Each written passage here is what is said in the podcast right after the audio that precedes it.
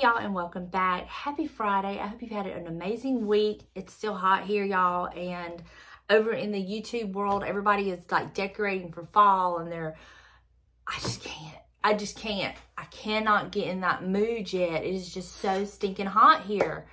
And I'm so far behind, but oh well. I'm keeping it real. You know what I mean? So we're going to be reading from our book, Farm Raised Devotionals by Ida Mae Couch. I cannot tell y'all how much I am loving this little book, and it seems y'all are too, so that's exciting. I have my Bible here open to the scripture. I have not read the what we're going to read today. I just kind of go through and skim and get any scriptures um, ready so I don't have to be thumbing through pages for that. But the title of it is The Playhouse. So she has been really good about helping us reminisce about the simpler good old days, times where kids could be kids and play and they weren't tied to a device. I don't know about y'all, but I really do miss those days. Even for myself, I miss those days. But here we are. The Playhouse. So let's just see how God's going to minister to us. Not long after we moved, Mom and Dad began a little building project just a few feet from the house. It began with a small concrete pad. Walls were built around the perimeter, and I realized that they were building a playhouse for me. How excited I was because I love playing house. Soon the walls were completed and the roof topped it off. There was a place for a door, but there were no windows, and I felt my playhouse needed windows. Every playhouse had windows. I would spend hours in my bedroom pretending that I was a little busy mama baking in an imaginary kitchen. I cared for my imaginary babies as I would put them in their high chair and feed them. I would rock them in my little rocking chair and lay them in their beds. Now I was going to have a whole playhouse of my very own with a real kitchen and room for my babies. I would tell my mom and dad how I couldn't wait for them to get finished so I could play in it. They would laugh and tell me it wasn't for me, but I knew they were trying.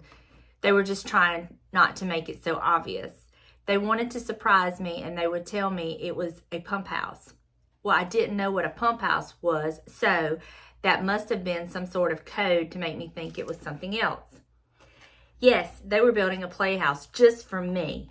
Once the construction was completed, they started filling filling it with shovels, rakes, and all kinds of other tools. Why were they putting their things in my playhouse?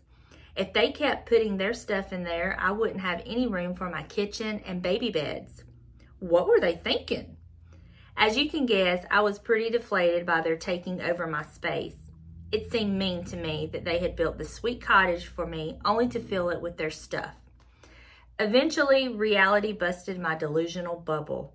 The space was truly never meant to be mine. My parents were speaking truth to me when they told me it was going to be a pump house. They tried earnestly to get me to understand and believe that, but my mind refused to believe what they were telling me. I was so caught up in my own thinking.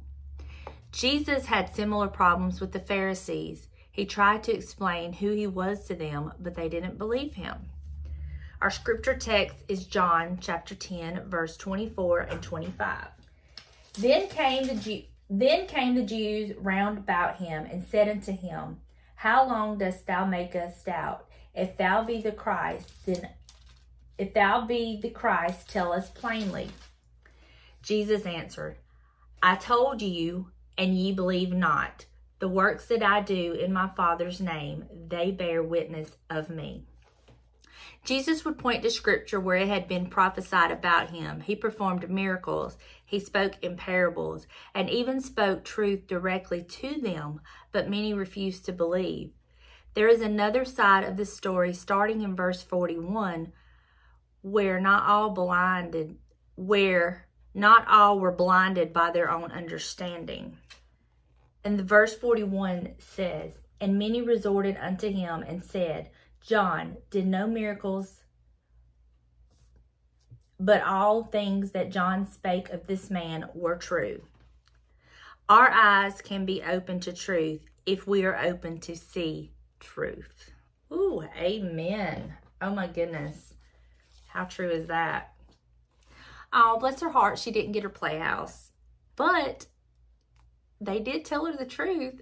And I, I find that so ironic because how many times are we basically told the truth or shown the truth, but yet we just can't grasp the truth at the same time.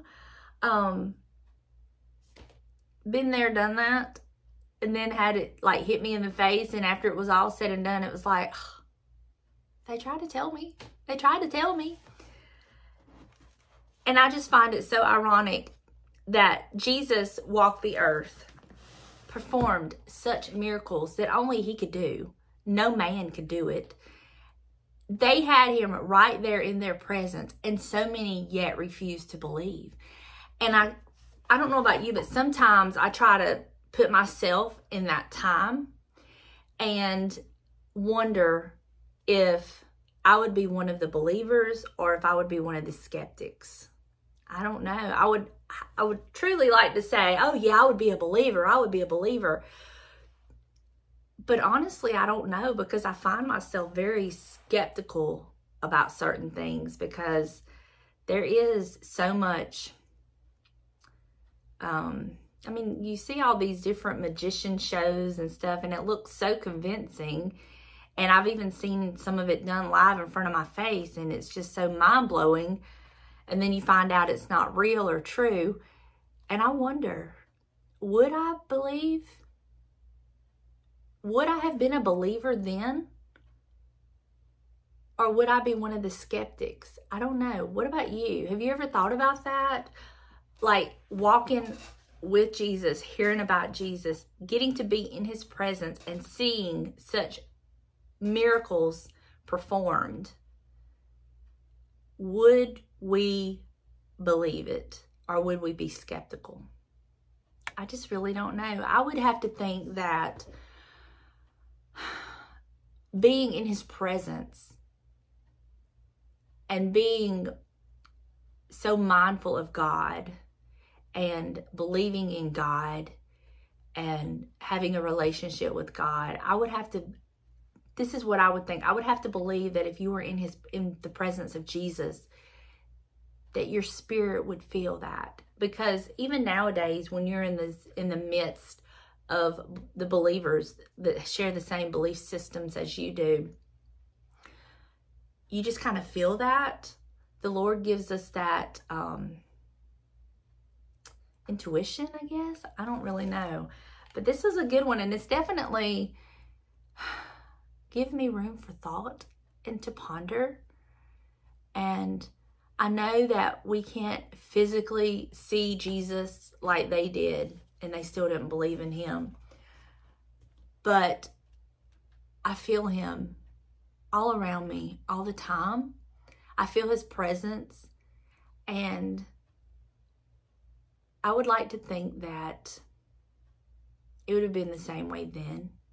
I would feel the same way then as I do now. I don't know. It's just something to think about. But this was a sweet story. I remember having playhouses not built on a concrete slab or anything like that. I had imaginary walls and I had the biggest house and all of that. It was so much fun. We especially where we lived, we could play in the woods and um you know, we would cut out take machetes and axes and cut out and have open spaces and have the trees as walls and little bushes that was open, you know, had a opening between them and that would be the door how to get in. I remember all of those. Oh my gosh. Kids today don't know what they're missing. They do not know what they're missing.